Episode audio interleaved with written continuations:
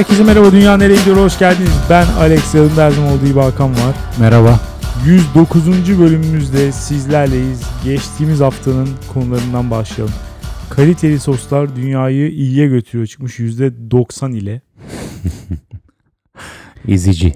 Evet yeteneksizlik dünyayı kötüye götürüyor çıkmış %82 ile. Biraz tek taraflı konular seçtiğimizi görmüş olduk böylece. Evet. Zaten tahmin de ediyorduk. Yani açıkçası. Anket sonucunu belirledik konularımızda. evet.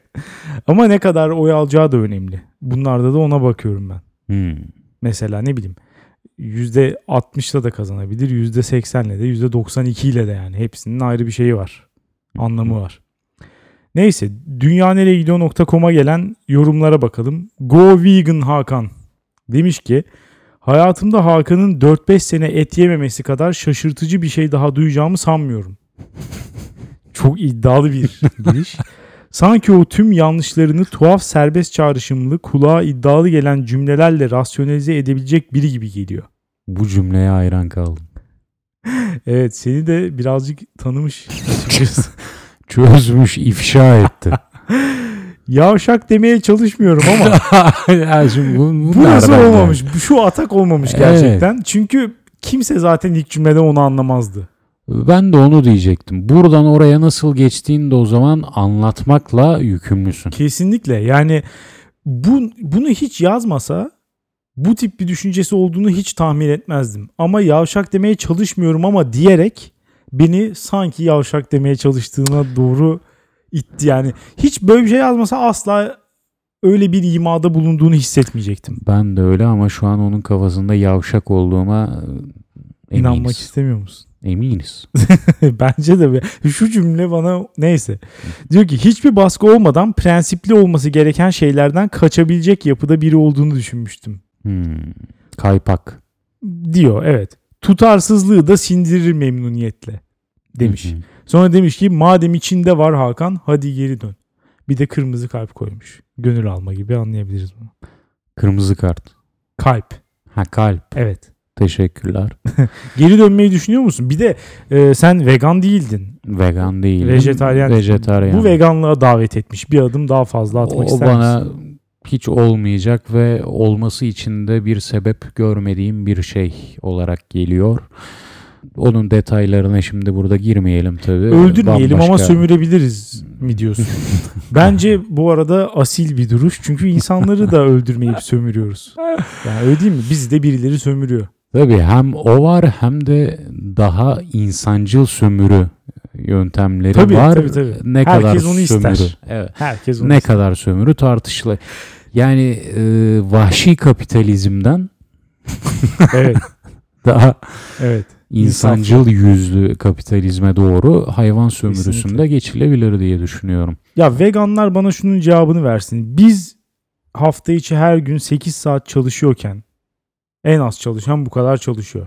Hı hı. Biz bu kadar çalışıyorken hayvanların çalışmadan dolaşmasını vicdanınıza yedirebiliyor musunuz? E, Şimdi burada seni durdurmak zorundayım. Burada lütfen Onlar da çalışmalı. Herkes katkı yapmalı dünyaya. çok yanlış ifadeler. Süt vermiyorsa inşaata mesela tuğla taşıması lazım. Hmm. Ya başka işler de olabilir. Süt vermiyorsa et versin. Yok öldürmeyi şey. öldürmeyi masadan kaldırıyoruz. O Hmm. o ayrı bir şey. Tabii evet. Ee, sütünden Mesela arı- Mesela arı arı bal yapsın olur. yani. Çalışsın o kadar da. Tabii. Değil mi? Yani biz de çalışıyoruz. Kimse öyle yan gelip yapmıyor. Ama bir de şey yorumu vardı onu hatırlıyorum. Geçen haftadan olabilir.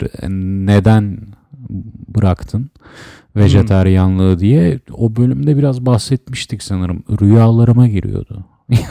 Evet. Ee, Tavandan sarkan sucukları rüyalarımda yiyordum. yani böyle bir durumda. Yani çok fazla bu işin içine gömülmüşüz büyürken. Hmm. Ben aşamadım. Bu benim bir zaafımdır. Belki O yüzden- ileride tekrar deneyebilirsin. Evet yakın bir zamanda olmayacağı kesin ama Evet. ileride bakalım. Neden olmasın? Bir de ben bunu daha önce Twitter'da da yazıp tartışmıştım. Günlük hayatımda da bazen e, konuşuyorum insanlarla. Yani bir şeyi toptan bırakmak değil de belki onun tüketimini azaltmak da faydalı. Ama şimdi et yememek gibi bir şey, hayvanların Bunun- bunun, için öldürülmesine karşı çıkmak gibi Bunun bir etik şey. bir duruş olduğunu anlıyorum tabii ki. Evet. Ama e, herkes et tüketimini düşürürse mesela Hı hı. oranın şartları da düzelecektir. Şunu söyleyeyim, buna ben de katılırım. Bunu hani böyle bir Hiç yoktan diyorum. et yemezken de katılırdım öyle diyeyim sana. Hı hı. Yani her adım iyidir. Evet. İşçi haklarının zaman içinde ilerlemesi gibi. Evet, evet. Ha, İlla bir devrimin peşinden koşarken hayır işçiye hakkını vermeyin diyeceğime onu desteklerdim. evet. Ama bu bu, bu tarz etik konular biraz daha e, Daha spektruma köktenci yatırılamayan evet, şeyler. Doğru, evet, onu biliyorum. Otizm gibi bunun spektrumu yok. Ya yaparsın ya yapmazsın. Evet. Asil demiş ki yeteneksizlik dünyayı kötüye götürüyor ama bence şans çok daha önemli bir faktör. Mesela küçükken yeteneğini keşfedip o tarafa yönlendiren bir ailen olması olaya bir sıfır önde başlaman demek. Bu da tamamen şans demiş. Ya Böyle bakarsak her şey şans. Hmm. Ya kimin çocuğu olacağını seçemiyorsun sonuçta. Hı hı. Dolayısıyla her şey %100 şans zaten.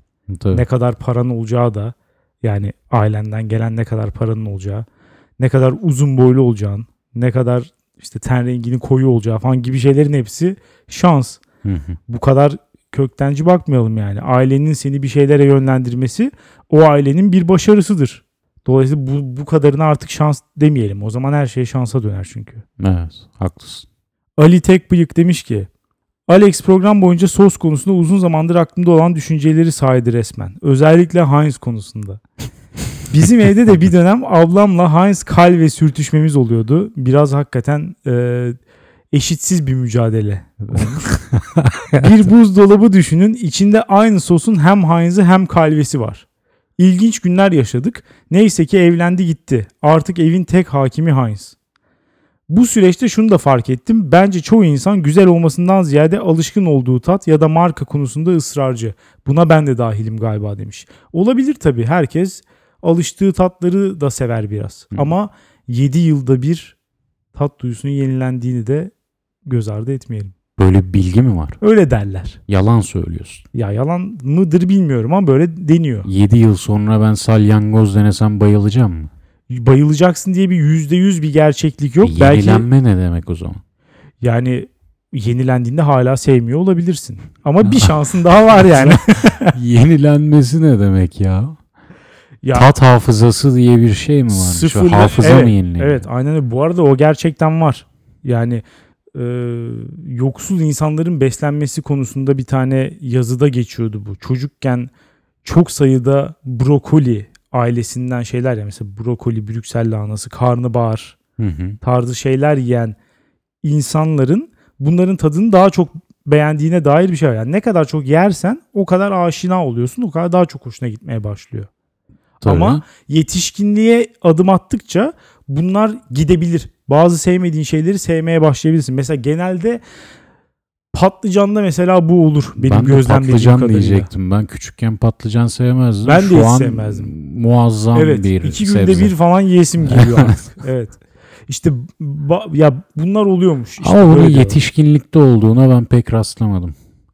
Yani mesela 30 yaşından 40 yaşına fark etmez mi diyorsun? Evet. Olabilir bilmiyorum. Dolayısıyla e, yenilenme Ya bu beslenmeyle ilgili olay çok şey. yenilememe, yenilenememeden tatta nasibini alıyor yaşlılıkta demek ki. Bir de şeyi diyecektim. Zaten tat alma, koku alma falan gibi şeyler yaşlandıkça düşüyor biraz. da. Evet. Sayın dinleyici demiş ki aynı buzdolabında bir Heinz bir de Calve var düşünün ne kadar ilginç zamanlar demiş. Evet. Ben son bir haftada daha da ilgincini yaşadım.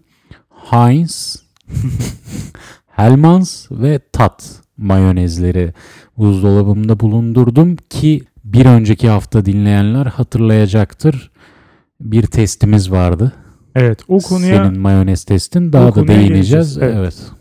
Ee, Çağla demiş ki yetenek dediğimiz şey çok kapsamlı bence ve şöyle bir düşününce sizin yaptığınız bu programı yapmak da bir yetenektir. Buna ne kadar katılırım bilmiyorum. Konuşmak ben katılamıyorum. Ee, Hatta geçen hafta o konuyu getirirken biraz da bu vardı aklımda. Yeteneğin ben ana öğelerinden birinin hani kolay yapabilme olduğunu söylemiştim ya. Evet. Gerçi işte kolay yapabiliyor gibi gözükmek mi yoksa kolay yapabilmek mi o kısmını tam bilemeyeceğim ama ya kolay yapabilmek gibi geliyor bana ve bizim için kolay mı? Değil. Yani Keşke- ortalama. Zor da diyemem. Kolay da diyemem.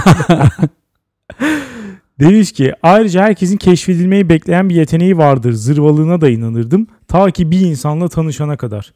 Hiç yeteneği yok. Belki de yeteneğini keşfedememiştir. 30 farklı kursa yazılıp bulur o da bir gün. Demiş. Yahu bulamaz. Bazı insanların hiçbir yeteneği yok bence. Yok. Evet. Bazı değil. Birçok Çoğunluk insan. Birçok insan. Evet. Çoğunluk. Son olarak Alex biberime bu ne dedikten sonra fark ettim ki ektiğim çilekleri de düzgün ekememişim. Balkon çiftçiliği hayatımı anneme devrettim. Güzel bir bölümde ağzınıza sağlık demiş. Biber şeyi göndermiş fotoğrafı ama yani biber demeye bin şahit gerçekten. Hmm, ben görmedim onu. Mümkün değil yani biber olduğunu anlaşılması. Bundan sos yap- yaparım diye göndermiş ama bir biber değil affedersiniz bir ucube. Dolayısıyla olacak iş değil yani. Bence bırakarak iyi etmişsin. Daha güzel ben destekliyorum. Ama Farklı balkon şekillerde çiftçiliği- sebzeler. Hmm, ya ama Bir- bir de küçüktü bir Balkon garipti. çiftçiliğinde yetenek aramak bir kere zaten, yanlış zaten. bir Olacak yanlış. değil, evet. Ama bence devam etsin. Özellikle garip şekilli bitkiler elde ediyorsa Ama daha da devam de yanlış etsin. ekmiş mesela. Yanlış ektim mi hiç çıkmaz muhtemelen. Hmm, çıkmazsa sıkıntı tabii. Evet. Ay, bir şey çıkarabiliyorsa Mahsulü öldürmüş maalesef. E ben onu isterim mesela. Benim balkonum olsa ve bir şeyler eksem böyle markette bulacağım tarz bir biber çıksa o saksıdan Hı hı. biraz daha moralim bozulur. Kare çıksa mesela. Küp biber Ka- çıkıyor bir anda. Uf. Ya kendimden geçerim. Japon olduğuna dair şeyleri. On...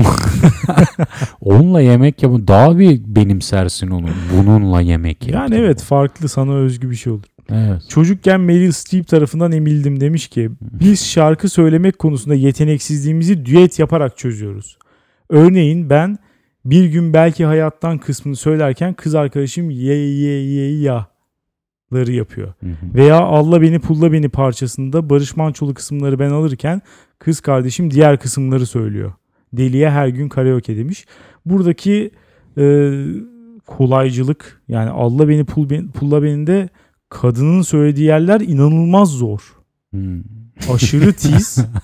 yani Barış Manço'nun söylediği yeri herkes söyler. Ötekinde de ye ye yalar çok kolay açıkçası. Evet. Bunlarda düete falan gerek yok yani. Bence mesela sesi kötü olanlar şunu yapabilir. Ben düet deyince öyle gelecek sandım aslında. Harmoni. Yani aynı anda söylemek. Boğaf yani o bir yetenek gerektirir. Katılmıyorum çünkü ya şöyle güzeli dışarıdan dinleyen birisi için güzelini yapmak tabii ki yetenek gerektirir. Ama söylerken sen kendi sesini kafanda da duyuyorsun ya. Hı hı. Kafanda çınlıyor zaten kendi sesin. Bir de dışarıdan bir ses geliyor. Bir de zaten o sırada şarkıyı da dinliyorsun. Hı. O üç ses karıştı mı tam anlamazsın ne güzel. Muhakkak hani iyiymiş gibi gelir sana. Çok an, ayırt edemezsin bence. Senin bu akapellacı yorumuna karşı ben Bir de öyle denesinler. sayın dinleyiciye diyorum ki güzel yapıyorsunuz iş bölümü gelişmişliğin göstergesidir. Ama ya bilmiyorum birisinin ya eğer kız kardeşinin sesi iyi değilse Allah beni pulla beni dinlemek tam bir işkence olur. Kız kardeşimin sevgilisi değil miydi söyleyin? Sevgilisi ye ye yaları yapan. ha diğeri kız kardeşi. Kız kardeşi Allah, Allah beni beni- pulla beninin kadın halini yapıyor. Biraz Söyleyemez onu. Söyleyemezsin onu. yani. Çok zor orası. Onu söylüyorsa yeteneklidir zaten. Düete ihtiyacı yoktur. ya bir kere şarkı seçimini düet yapacağı insanla eşleştirerek belli bir yetenek göstergesi koymuş ortaya. Kulağı var diyebilir miyiz? Kulağı mı var? Neyi var bilmiyorum ama doğru yolda. Evet. Ee, Ora Hayim uzun bir yorum yapmış. Bunu e, ayırıp okumayı düşündüm belli bazı yerlerine ama neresini okuyacağımı da bilemedim. Ama benim çok hoşuma giden bir yorum oldu. Okumaktan keyif aldığım Herkes bir yorum okusun. oldu. Aynen. O yüzden siteye girip okuyun bence. Anonim demiş ki Alex beceriksizliğini kabullenmek yerine suçu genlere, cinlere atmayı tercih ediyor. Güzel bir başa çıkma mekanizması demiş. Lan daha ne diyelim? Hem yeteneksizim hem tembelim diyorum. Daha artık ne diyeyim yani? Daha başa çıkması mı kalmış? Bitiz zaten. Ne istiyorsun daha fazla yani? Son olarak Progen demiş ki spoiler'ı verdiniz ama lütfen Alex hafif tombul orta boylu basketbol şortu giyen kumral site çocuğu değilse Hakan da esmere yakın zayıf uzun ve kirli sakallı değilse bunu yapmayın. Hep bu şekilde hayal ettim lütfen demiş. Ee, Progen arkadaş bazı şeyleri bilmiş bazılarını bilememiş. Ama neleri bilip neleri bilemediğini anlamak için çok kolay bir yöntem var. Patreon.com'a patreon.com slash dünya nereye gidiyor pardon girip oradan abone olursa bu hafta içinde ilk görüntülü bölümümüzü izleyebilir. Hı hı. Bu bölümden sonra yayınlanır muhtemelen. Çarşamba, perşembe gibi öngörüyorum inşallah daha fazla gecikmezse. Ee, bir yemek programı yaptık. Hı. Sizler için yemek pişirdik. Ee, Mamma bu- mia. Hakikaten Mamma Mia oldu. Güzeldi. Ee, ki bu yemek programının tamamı adeta bir yemek sepeti viraliydi. Hı. Bence. Yani daha fazla reklam yapmalarına gerek yok. Yani bu videoyu alıp olabildiği kadar kişiye izletirlerse mesela neden bizim gibi insanların evde yemek yapmaması ve yemek sepetinden söylemesi gerektiğine dair güçlü bir argüman. Bunu tadı kötü olduğu için söylemiyorum. Yaptığımız şeyin tadı gayet güzeldi. Tadı muhteşemdi. Evet. Ama ortalığın içine sıçtık. Her şey çok uzun sürdü Hı hı. ve e, toplaması da tahmin ediyorum çok uzun sürmüştür. Ben ona çok fazla katılamadım. Sürdü. Sürdü. Bu konuda da emin olabilirsin. tahmin edebiliyorum. yani hakikaten e, özellikle hafta içi çalışan insanlar için yemek yapmanın ne kadar zor olduğu ve dışarıdan yemek söylemenin yemek sepetinden yemek söylemenin ne kadar büyük bir nimet olduğunu bu şekilde anlıyoruz her yemek yapmaya kalkıştığımızda. Kesinlikle her öğünümü orada yaptığımız hazırlık, orada Evet. yaptığımız emek. Evet evet alışverişi falan da var bu işin. Ya de. yediğinden keyif alamazsın. Ben bu kafada bir insanım. Evet. Yemek yemeği yapmaya tercih eden insanım. Bir de bunların tersi var biliyorsun. Hmm. Yemek yapmayı seven yemesine ya yemese bile olur. İki saat yemekle uğraşsın ama yemesin. Bense tam tersi. Bir saat bir yemekle uğraşıp onu beş dakikada yiyince moralim bozuluyor. Ya bir de şöyle bir durum var. Biz mesela yemek yaptık ikimiz yedik. Hı hı. Kişi sayısı 4 olsaydı da eşit derecede uğraşacaktık. Hatta 6 olsa bile aşağı yukarı eşit derecede uğraşacaktık. Ama o yiyen diğer insanların yediklerinden aldıkları haz sana hiçbir şey katmayacaktı. Ya bir manevi tatmin İşte- katabilir. Bu dediğim de- diğer insan tipi ondan haz alıyor Evet, dediğin aynen gibi. öyle. Ben almıyorum. Ya o olmasa bile şu olabilir en azından. Mesela alışverişi de onlar yapardı. Ne bileyim toplamayı da öbür ikisi yapardı falan. İş bölümü yaparsın. Böylece her şeyi kendin yapmadığı için o kadar da yorulmazsın. Böyle olunca gerçekten yani mesela tek başına olduğunu düşün. Alışveriş yap, gel, yap, ye, topla. 3-4 saat sürüyor. Karşılığında hakikaten 5 dakikada bitirdiğim bir yemek. E böyle olunca zaten yemek sepetinden söylemek bayağı bir mantıklı hale geliyor. yani. Söyle yemek sepetine gitsin. Evet. Şimdi de son olarak konulara geçmeden önce şeye gelelim. Ee, az önce spo- spoilerını verdiğin, teaserını verdiğin e, tadım konusuna. Onu da şeye Sonucunu söyleyelim mi? sonucunu sü- şeyli kalsın, sürprizli kalsın. Sürprizlik Belki kalsın. haftaya konuşuruz sonucunu. Hı. Ama videoyu izleyenler zaten görecek görüntülü tadım ortada. yani. Görüntülü. Dolayısıyla oradan şey yapabilirler. E, sansasyonel oldu. En azından bunu söyleyebiliriz. Diyerek konulara geçelim. Başlamak ister misin? Başlayayım. Bu hafta biliyorsun bir haber çıktı.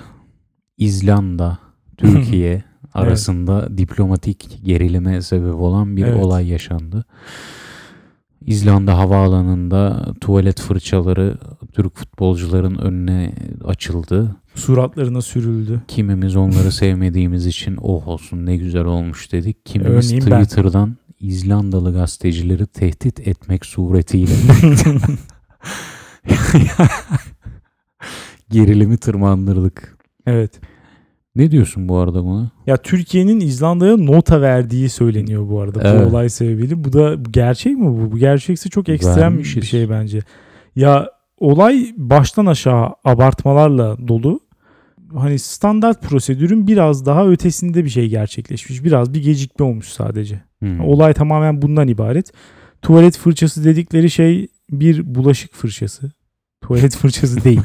ya bunu insanlar nasıl ayırt edemiyor? Binlerce insan aynı şeyi yazmış. Ben anlamadım. Ben diş fırçası sandım onu. Diş fırçası mı? Evet. Atların dişini fırçalıyorlar herhalde onunla. Ama açık konuşayım hiçbir habere tıklamadım. Sadece haberlerde fotoğrafını gördüm ve geçtim. O yüzden diş fırçası sandım. Ya onu. olayı gören insanlar ve bununla ilgili yazacak kadar hani olayın içinde olan insanlar nasıl buna tuvalet fırçası der? Hiç mi hayatlarında tuvalet fırçalamamışlar? Gibi sorular benim aklımda hakikaten e, geldi yani. Çünkü çok küçük o tuvalet fırçası olmak için. Hmm. Yani onun, içine girmen gerekiyor klozetin neredeyse. Onu da kimse yapmaz. O yüzden tuvalet fırçaları uzun olur. Bir kere. Evet, bu Bulaşık detay fırçaları Ha? bu teknik detay Teknik ya, bilgiler evet çok önemli bunlar. hepimizin midesini bulandırdı. E, ama e, ne yapalım yani? Bulaşık fırçasının tuvalet fırçası varsa ve koca koca gazeteler falan bilmem ne onlar dahil. Peki bulaşık fırçası da bir anlam ifade edemez mi? Sizin gibi pislikleri tabağımızdan temizleyeceğiz gibi. Hiçbir şey ifade edemez çünkü yapan kişi İzlandalı da değilmiş zaten. Hmm. Tesadüfen orada bulunan Belçikalı bir adammış. Trollemeye çalışmış aklı sıra. Mikrofon gibi onu kullanıyor. Zaten ben de diyecektim ki ya 300 bin kişilik nüfus yok mu bu İzlanda'da? Evet. Siz neyinize güveniyorsunuz ya? Ya zaten hiç öyle bir şey yap. Adamların ortalığı germeye çalıştığı falan yok. Biz kendi kendimize geriliyoruz. Öyle bir durum var. Kendimizi gazlıyoruz. Falan İzlanda bize ne yaptı falan. Hiç Tarihi galibiyet. umurunda değil İzlanda'nın. Fransa maçı sonrası biliyorsun. Tarihi galibiyet. Ya evet bugün bir birisiyle konuşurken e, Twitter'da bunu yazdım hakikaten. İnsanlar genelde işte takımlar, taraftarlar falan mağlubiyeti hazmedemez bazen. Kaldıramazlar yenilgiyi. Ve abuk subuk tepkiler vermeye başlarlar. Türk halkı tam tersi. Galibiyeti hazmedemiyor. Galibiyeti biz kaldıramıyoruz. Başa çıkamıyoruz galibiyetle. Yani Fransa'yı yendik ve işte iki gün geçti ve kafayı yedik. yani bu histerik hali başka türlü açıklayamıyorum. Demet Akalın o fırçalı piç bulundu mu falan diye tweet atmış mesela. ve bu 6-7 bin RT alıyor falan. Ya ne oluyoruz ya? Ne oluyoruz yani? Çok güzel doğru bir anlatım yaptın. garip bir halimiz var. Yani hakikaten alışmadık götte dondurmuyor. Doğru. Bizim yenilmemiz gerekiyor yani. Bizim doğalımız bu. Başka türlü olmuyor. Ve şu son 5 dakikadır örneğini verdiğimiz olayı ben bugün konu olarak getirdim. Spor programları dünyayı nereye götürüyor? Ben iyi diyorum. Ben de sana katılıyorum. Çünkü Türkiye'de bu iş spordan da çıkıyor. Siyasete dalıyor. Oradan kimi zaman ticarete giriyor. Oradan edebiyata varabilir. Ahmet Çakar'ın müthiş anlatımlarıyla. Tabii. Her yere dalıyor ve sonunda bir eğlence olarak kendini ortaya koyuyor. Kesinlikle. Bu iyi bir kültür. Bence de. Gittiği yerleri sayarken tarımı saymaman açıkçası gücüme gitti. Erman Toroğlu fenomenini pas geçmiş oldu. Her şeyi öğreniyorsun. evet kesinlikle. Yani Sucuk nasıl yapılır? Tabii. Sucuk yiyen de ertesi gün nasıl ne etkiler olur, bırakır? Tabii, tabii tabii tabii. Tıp dünyası bazen işin içine giriyor. Gerekiyorsa cinsel sağlık. Erman Toroğlu Sık bunun sık. da örneklerini vermiştir. sık sık. Normal yollar, anormal yollar. Aynen. Ya her şeye girip çıkılıyor. Girilmedik yer bırakılmıyor. Türkiye'de bence bu çok eğlenceli bir kültür. Bence de. Ee, bu bakımdan dünyayı iyiye götürüyor. Şöyle bir söz vardır ya futbol asla sadece futbol değildir. Türkiye'de değil. Türkiye'deki spor programlarını izledikten sonra edilmiş bir söz. Muhtemelen. Asla sadece futbol değildir. Yani çünkü o programların sadece futbol izleyerek çıkması mümkün değil gerçekten. O kadar sürmesi de mümkün değil. Tabii. Muhtemelen Markus Merkt bir ara yorumculuk yapıyordu biliyorsun Türkiye'de. Adam da şok oluyordur herhalde. Bir noktada uykuya falan daldığı oluyor muydu ya? Onun programı biraz daha kısa sürüyordu. Maç 90 dakika, yorumu 4 saat. Gece yarısı bitiyor falan. Yani Daha kötüsünü söyleyeyim şey? ben. En azından mesela Markus Merk şeydeydi. e, o zaman Lig TV şu an işte Beyin dediğimiz yayıncı kuruluş. Dolayısıyla onların elinde tüm görüntüler var. Tekrar tekrar oynatarak görüntüler üzerinden analiz ve yorum yapıyorlardı. Mesela Marcus Mel hakem kararlarını yorumluyordu. Ahmet Çakar'ın olduğu mesela Beyaz TV, Beyaz Futbol ya da işte Erman Toroğlu'nun o zamanki programda Telegol falan bu görüntülere sahip değildi.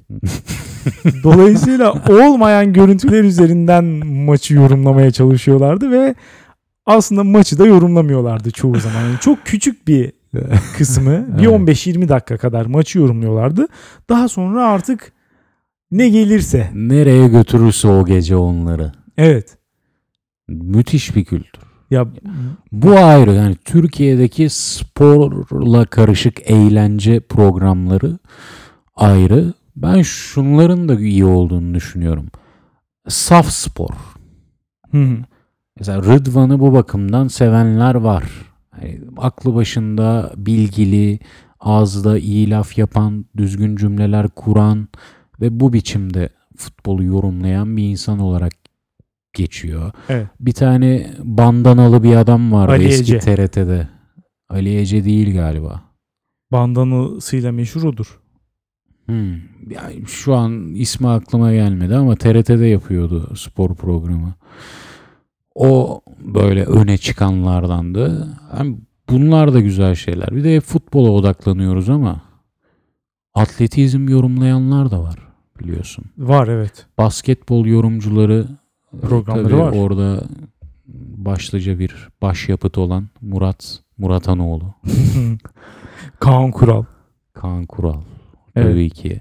Bu programlar da güzel. Çünkü izletiyorlar kendini. Spor spor ya garip bir şey. Yani böyle şey vardı bir ünlü düşünür. spor da bir oyundur. Oyunları şöyle tanımlıyordu. İnsanın kendi kendine koyduğu engelleri aşma çabası.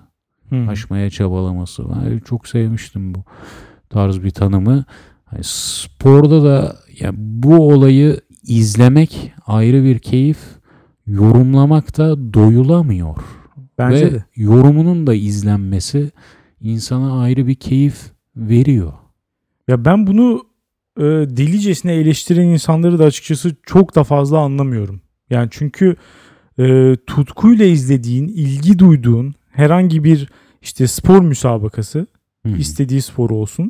Bittikten sonra bu müsabakanın veya o sporun genelinin ya da orada yarışan kişiler hakkında bir arka plan bilgisi. Mesela Hı. ne düşünerek çıktılar oraya? Hı. Ne yapmaya çalıştılar? Ne kadarı oldu? Nerelerde başarısız oldular gibi. Mesela bu eğlence kısmını bir kenara bıraktım şu an. Hakikaten e, sahanın içinde olup bitenleri konuşan Evet. programlardan bahsediyorum. Analiz eden programlardan bahsediyorum. Bunun açıkçası bir spor severin hoşuna gitmemesi imkansız Hı. bence. Çünkü bir de bu iş mesela veri analizi tarafı da var. O da çok gelişti. Hı hı. Yani bakıyorlar işte mesela şu adam ne kadar koştu, şunla şu dakikalar arasında ne kadar efor sarf etti bilmem ne. İşte Çok fazla veri var. Ben Kesinlikle. bu arada o verilerin birçoğunun da anlamsız olabileceğini düşünüyorum. bazıları öyle ama yavaş yavaş yorumlandıkça Ama işte- mesela hangilerinin anlamlı hangilerinin anlamsız olduğu da yavaş yavaş ortaya çıkmaya başlıyor. Orada bir özveri, orada bir rekabet var ya. Dolayısıyla konuşacak çok şey çıkıyor. O pozisyonda şöyle yapmasaydı da böyle yapsaydı Tabii nasıl sonsuz olurdu? olasılık. Bir tek tabii Formula 1 yorumculuğu diye bir şey yok değil mi? Ya ayrıca program yapıldığını görmedim. Yarış devam ederken genelde yapılıyor. Çünkü zaten çok uzun sürdüğü için yarışlar. Evet ve hiçbir şey değişmiyor. Ya yarışına göre değişir tabii. pozisyonda başlayan yarışmacı %99 oranında yarışı önde bitiriyor. Formula 1 izleyenler kuduruyor şu an dinlerken. Kudursunlar, daha da beter kudursunlar. Ya bunun artık bir spor olmadı. Bence de spor değil bu arada. Temel Ya olarak bu- bir araç kullanıyorsan Evet. bu spor olmamalı. Çıksın artık bu. Ben de bir anımdan bahsedeyim. Bir yaz boyunca Fransız bisiklet turnuvası neydi onun adı? Fransız bisiklet turnuvası mıydı? yani onu izledim. Tamam. Bisikleti de izlemek e, bana şu an sorsan kim bu manyak bunu izliyor diye düşünürüm ama Çok da uzun izledim. sürüyor. Evet hem çok uzun sürüyor hem orada da biraz Formula 1 havası var. Ama onu bile yorumcuları iyi hale getirebiliyor. Evet meşhur Canereler mesela uzun uzun anlatırdı. Bir sürü yan bilgi verirdi. Evet. Ve mesela peyzajla ilgili de bilgiler verirdi. Ne başka ne vereceksin zaten? Her şeyi vermek zorundasın yok. açıkçası. Neyin varsa ortaya koymak zorundasın yani. Suyunu sıkacaksın başka Evet. bir çaren yok. Ama onlar da işi eğlenceli, işi ilgi çekici hale getiriyorlar. Atletizm keza. Atletizm yarışmalarında yorumlara da bayılırım ben. O yorum mesela olimpiyatlar oldu veya atletizm dünya yarışması Hı hı. sonrasında çıktılar kanalda. Tartışıyorlar işte uzun atlamacı tarihteki kimle e, kendini özdeş görüyor da kim Evet. kimi örnek alarak çalıştı da falan. Hep bu hikayeler hep kahramanlık hikayelerine de dönüyor biraz. E tabi. Dolayısıyla insanların ve benim de ilgimi çekiyor ve ilgiyle takip ediyoruz. Tabii canım. Ya bir de şöyle bir durum da var. Gerçekten az önce verdiğin o tanımdan yola çıkarsak sınırları zorlayan insanlar, atletler istediği Hı. sporu yapsın. Yani hepsi normal insanların yapamayacağı şeyleri yapan özel insanlar Hı hı. bu anlamda. Dolayısıyla bu insanların arka planlarına dair bilgi almak da insanın hoşuna gidiyor gerçekten. Hı hı. Yani bunlar da iyi e, fırsatlar, iyi vesileler, programlar. Mesela uzun mesafe koşucusu bir adam vardı. Onun çocukluğunda okula her gün atıyorum 50 kilometre koşuyormuş. Hı hı. Ya nasıl bir efsane. Şimdi bu bilgiyi alırken keyiflenmez misin yani? Keyiflenirsin tabii. Tabii onun adına üzülebilirsin ama Evet. yazık çocukluğa bak. Ya ya da mesela işte bu işin insani tarafı biraz daha. Aynı şekilde o insanların o an yaşadıkları ya da içinden geçmekte bulundukları dönemle ilgili de şeyler olabiliyor. Mesela bir atlet, bir sporcu bir yakınını kaybetmiş. İşte ya da yeni çocuğu olmuş bilmem ne. Bu tip böyle hikayeler de çıkabiliyor o anlık. Bunlar da mesela gayet hoş bence. Veya o İnsan an faktörünü yükselten şeyler. evet o an senin içinden geçirdiğin bir diyaloğu dışarıdan izlemek de güzel bir şey. Sen o an mesela düşünüyorsun. Evet. Hüseyin Bolt şu an ne hissediyor? Hüseyin Bolt ne yapacak? Cart çurt hani o an yorumcu senin aklından geçenleri aslında sadece sesli biçimde dışa vuruyor. Evet. O anda böyle bir şey istiyorsun. Kesinlikle. Bir de mesela takım sporlarında özellikle işin strateji boyutu var. Taktik. Hmm. Yani sahaya konan ve işte biz mesela maçı izliyoruz. Antrenmanları izleyemiyorsun tabii ki. Hı hı. Ama aslında maçtan önce adamlar o maça hazırlanırken hem sezon öncesi hem de işte hafta içinde maçlardan önce çalışıyorlar neler yapacaklarını maçta. Hı. Rakibe ne gibi önlemler alacaklar falan tarzı.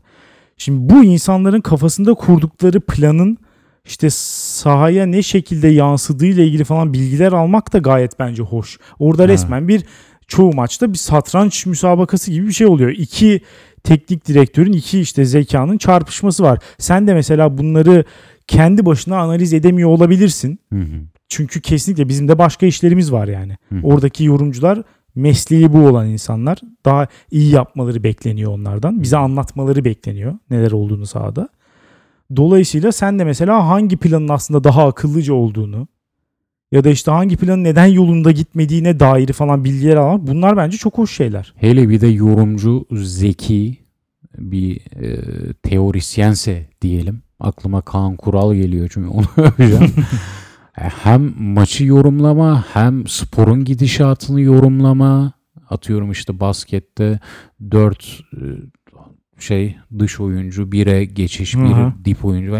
Yani sana cidden keyifli bir anlatı Evet. sunabilen biri varsa yorumcu olarak tadından yenmez. Evet. Ama yine de hepsinden ziyade işin eğlence kısmı belki ayrı. de belki de en iyisi. Yani ayrı. spor programları olmasa Adnan Aybaba'nın son okuduğu kitabın Dostoyevski'den Kuantum adlı kitap olduğunu asla öğrenemezdik mesela. Mümkün değil yani. Bu, bu tip diyaloglar ya da mesela Erman Toroğlu'nun hocam patlıcan oturtma vardır bilir misin falan tarzı girişleri gibi şeyler olmazdı yani. Bunları başka tip talk show'larda falan bulamazsın. Mesela Boşnak vatandaşlarımız, Boşnak Evet. kökenli vatandaşlarımız incitici. Rasim Ozan'ın kurbanı oldular maalesef.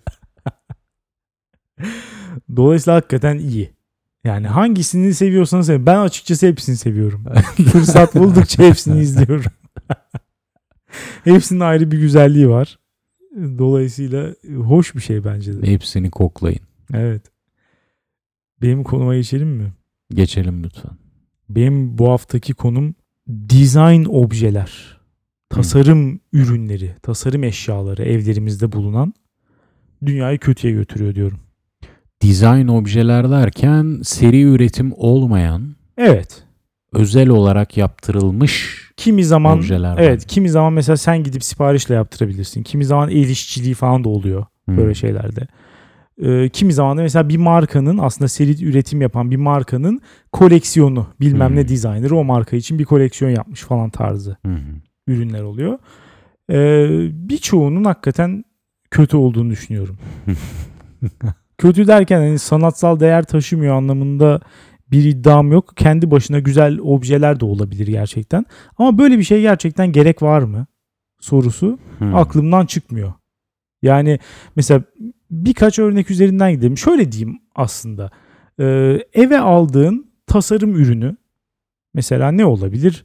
İşte normalde eve aldığın ürünler iki işlevi temel olarak tatmin ediyor ben. Bir tanesi bir fonksiyona hizmet etmesi. Hı hı. Bir şey yapmak için o eşyayı, o aleti kullanmak. Hı hı. Temel şeyi budur. Ee, ikincisi de bunun göze hoş gözükmesi. Yani dekorasyon amacıyla. Tasarım ürünler ikisini birden yaptığını aslında iddia ediyor. Ama çoğu zaman ikisini birden yapamıyorlar ya da işte birisini biraz daha az yapıyor. Mesela fonksiyonunu gerçekleştiremiyor tasarım olduğu için. Ben de diyecektim ki tasarım ürünler anladığım kadarıyla fonksiyon konusunda seri üretimle ben aynıyım diyor ama estetik konusunda size daha güzel gelirim. Sizi daha Diyor. özel E, hissettiririm. iddia bu ama gerçekte olan şey fonksiyonundan yitirmiş olması. Neden? Görüntü için. Neden fonksiyonundan yitiriyor? Çünkü o kadar da iyi tasarlayamıyorlar işte. Ya da o kadar iyi tasarlanan şeyler dünyanın parası oluyor bu seferde. Hmm. Yani e, birçok hakikaten tasarım eşyadan benim gördüğüm mesela kendi evimdekilerden ya da işte misafirliğe gittiğimde gözlemlediğim dışarıdan gördüklerimde hemen hemen hepsi seri üretimlerden daha kötü çalışıyor. Hmm. Çünkü az önce dediğim gibi daha güzel gözüksün. Hoş, şirin olsun mesela. Böyle bir anlayış var ya şirinlik. Evet. Bu çağın vebası şirinlik. evet. Şirin olsun diye artık onu yapamıyor. Mesela işte normal bir sabunluk böyle künt bir eşyadır değil mi? Silindir bir şey. Evet. Bir de böyle metal ucu olur. Üzerine basarsın sıvı sabun gelir. Evet. Net. Ama mesela öyle bir yapıyor ki işte renk renk bilmem ne işte o metal başka bir yerden çıkıyor falan basıyorsun gelmiyor. yani insanın siniri bozuluyor böyle bir şey olunca. Açık Kötü bir konuşayım. tasarım. Açık konuşayım. Eğer estetik olarak artı değer katıyorsa fonksiyondan ben biraz fedakarlık yaparım. İşte biraz ne kadar ben bu arada neredeyse hiç fedakarlık yapmam. Çok az yaparım. Ben evinde göze hoş gelen hiçbir şey olmayan bir insan olarak gitgide bunun eksikliğini hissediyorum. Evet, ner- neredeyse hiçbir şey yok bu arada. Yokluğu bilmezsin Alex. Göze hoş gelen hiçbir şey olmamasını e, yaşamadan bilemezsin. Bir noktadan sonra insan estetik bir şey arıyor. Raflar dolsun istiyor. Haklısın. Gözü biraz şenlensin istiyor. Şirin olsun istiyor. Ama bir yandan da şöyle bir durum var. Ee, ya evdeki eşyaların birçoğu her gün gördüğümüz şeyler. Hı hı. Alışacaksın diyorsun bir süre sonra nasıl olsa. Ya alışacağım değil alışıyorsun. Yüzde yüz. Ya o eşyayı artık görmüyorsun sen. Görmesen o eşya bile senin için bir artık hakikaten fonksiyon haline geliyor. Yani sabunluk benim için sabun çıkartan şey. Ne olduğunun önemi yok. Hı hı. O böyle siyah bir kutu da olsa hiçbir varlığı olmasa yine de benim için hiçbir şey fark etmez açıkçası. Olabilir ama yine de dış dünyaya göre kendininkinin farklı olduğu hissini taşımaya devam Evet edeceksin. şimdi de oraya geliyordum. Genelde böyle şeyler gösteriş için Hı hı. e, alınıyor. Ama bunlara dünyanın parasını dökmenin de faydasız olduğunu düşünüyorum Tabii ben. Dünyanın parasını dökmek anlamsız. O E, ama yüzden- çok da pahalı oluyor tasarım olanlar. Ama şöyle bir ayrıma gidebiliriz bence. Bir dediğin gibi markaların seri üretim yapan markaların koleksiyonları. Ki Dolayısıyla onlar da bir nevi seri üretim. Onlar da birbirinin benzeri. Hmm, Yani 100 kişi alıyor ama o 100 kişide de aynı şey oluyor. tabii. Bir de tamamen sana özel. Ya senin bir tar- bir yere e, ürettirdiğin, kendin dizayn edip ürettirdiğin ya da bilmem ne köyünde işte hep de öyle olur ya yol kenarında bir köyde Evet, bulun. evet.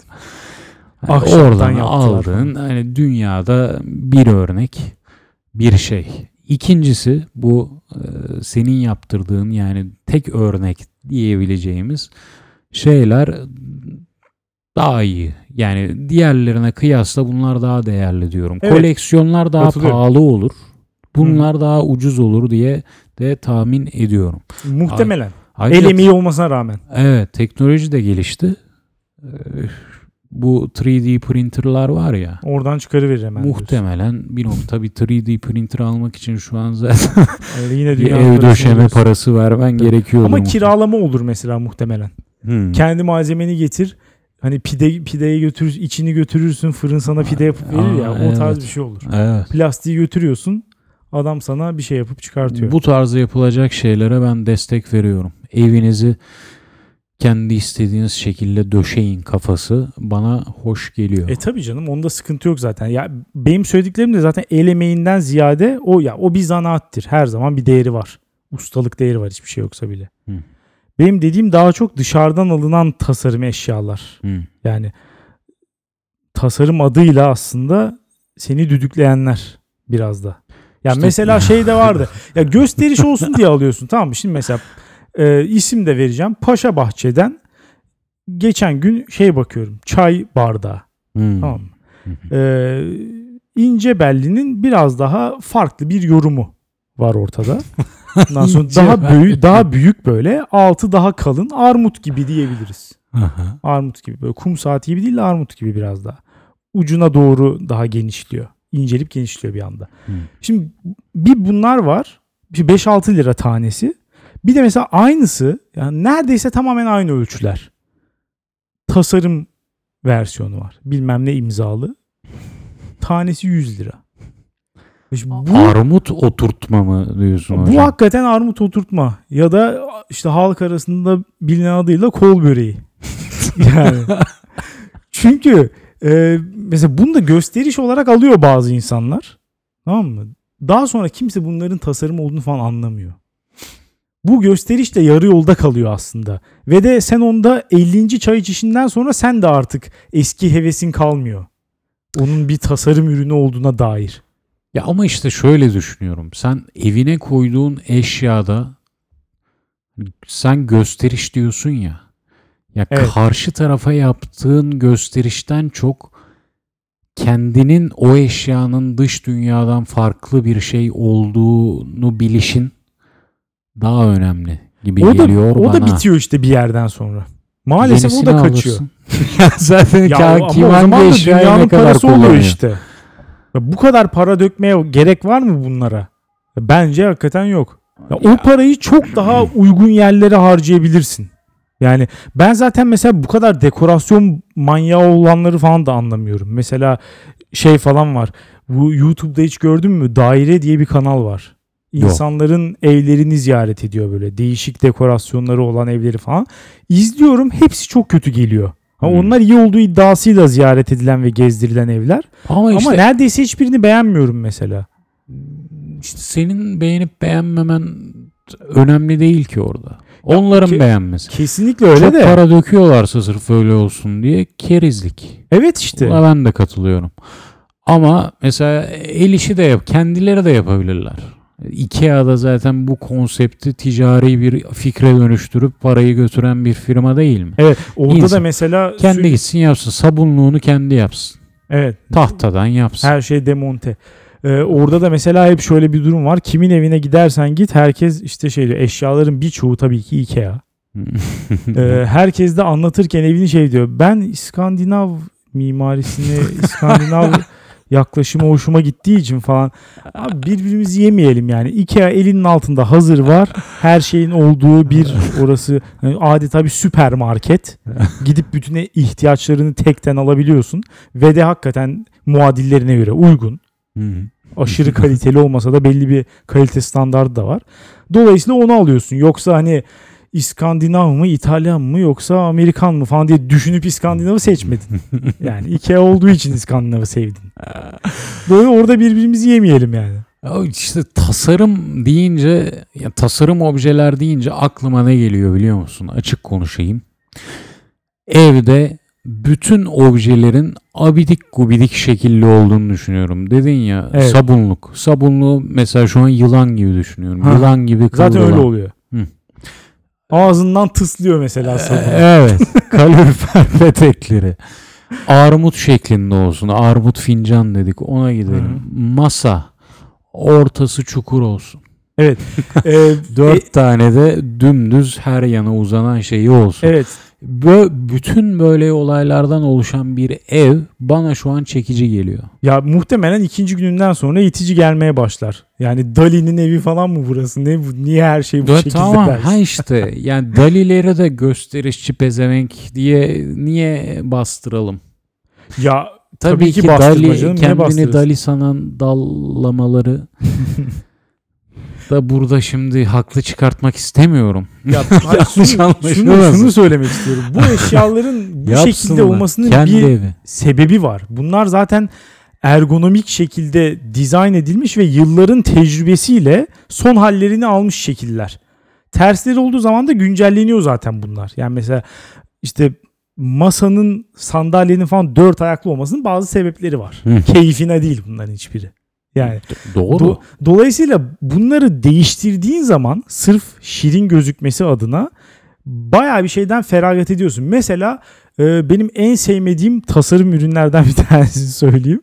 Zorlu'daki tuvaletlere hiç girdin mi? Zorlu Center. Hatırlayamıyorum şu an. Zorlu Center'daki tuvaletlere girenler şu an bence anında anladı neyi söyleyeceğimi. Oradaki musluklar. Hı. Yani insanı gerçekten çileden çıkartmak için üretilmiş. Hmm. Tasarımcısı her kimse. Amaç %100 bu. Çünkü nasıl oluyor söyleyeyim mi? Ee, mesela iki elini omzunun iki katı falan genişliğinde aç. O kadar bir küvet var ortada. Şey lavabo var. Hmm. O kadar büyük. Bunun en sağına ortasında değil sağ tarafında musluk var. Musluğu en çok açtığında bile o şeyin lavabonun dörtte birinden öteye gitmiyor. Lavabonun dörtte üçü hep boş. Ve böyle sığdan derine doğru gidiyor gibi sanki. Ve o kadar az geliyor ki oradaki su ya o kadar yakın geliyor ki elimi orada durulamaya çalışırken muhakkak değiyor oraya. Ha, o, o sıkıntı. Ya bu kadar boktan bir şey olabilir Bu mi ya? Sırf sıkıntı. bak dışarıdan bakınca gerçekten çok güzel gözüküyor. Onu Hmm. söyleyebilirim. Normal bir musluğa göre, lavaboya göre çok güzel gözüküyor. Ama elini yıkamaya çalıştığında elin pisleniyor. Çünkü Bu- başkalarının değdiği yere değiyorsun sürekli elin durularken. ne yaptınız? Bu çok büyük sıkıntı. O zaman şöyle diyeyim. Fonksiyon seri üretimle aynı olacak. Estetik kısmında da e, daha fazla şey katacak diyorum ama bak burada subjektivizme çok açığım. Dediğim gibi sen gösterişçi diyorsun ya evine yapsın isterse gösterişçi olmasın diyorum. isterse gösterişçi diye insanlar küfretsin. İsterse diğer insanlar beğenmesin bu gösteriş yapmaya çalışırken tek artısı kendinin dış dünyadan farklı olduğunu hissetmek olsun insanın ne olursa olsun fonksiyon eşit olsun estetik olarak o insana artı bir hissettiriyorsa okeyim tasarım E ürünleri. bunu tabii ki herkes kabul eder zaten ama genelde böyle olmuyor işte. Ya da şöyle söyleyeyim böyle olanlar da ciddi bir yük getiriyor Hmm. beraberinde. Maddi yük. Onları almaya çoğu insanın parası yetmiyor. Yani mesela şöyle örnek vereyim. 300 lira normal ürün, 500 lira tırnak içinde tasarım ürün. Mesela senin dediklerin gibi olanlar 1000 lira oluyor. Onu zaten ya alamıyorsun onu. Doğru maalesef. maddi faktörü ben es geçtim orada. Maddi faktörü de katıyorum ama orada tabii orada bir denklem yok. Evet. orada evet. ha, artı bir estetik için Ne kadar ne verebilirsin? kadar verirsin, ne kadarı makul, ne kadarında ruh hastasısın, ne kadarında estetik kaygılısın. Oralar karışık. Belki bazı bir iki eşyayı seçip onları sadece tasarım alıp geri kalanları İskandinav şey tarzıyla onu seviyor çünkü herkes yapacak bir şey yok. İskandinav tarzıyla da siz evinizi ne tarz dolduruyorsunuz? Dünyaneregidiyor.com'da bekliyoruz. İskandinav tarzını sevenleri özellikle. Anketimize de katılabilirsiniz aynı siteden.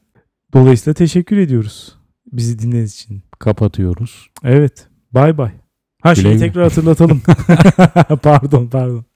Son anda oldu. Patreon.com slash dünya nereye gidiyor da bu hafta içinde yemek programımız ve onun içinde bir küçük bir kısım olan tadım testimiz yayınlanacak. Kör tadım testi. Oraya da bekliyoruz ilgilenenleri. Şey gibi kapayalım. NTV Spor'da Fuat diye bir adam vardı. Evet. En ünlülerinden bir tanesi. Evet. Bir program yapıyordu. Sabah programı ne pat diye defteri. kapıyor. Not defteri. Şöyle diyordu. Bitirdik. Çaz evet hadi. Bitirdik.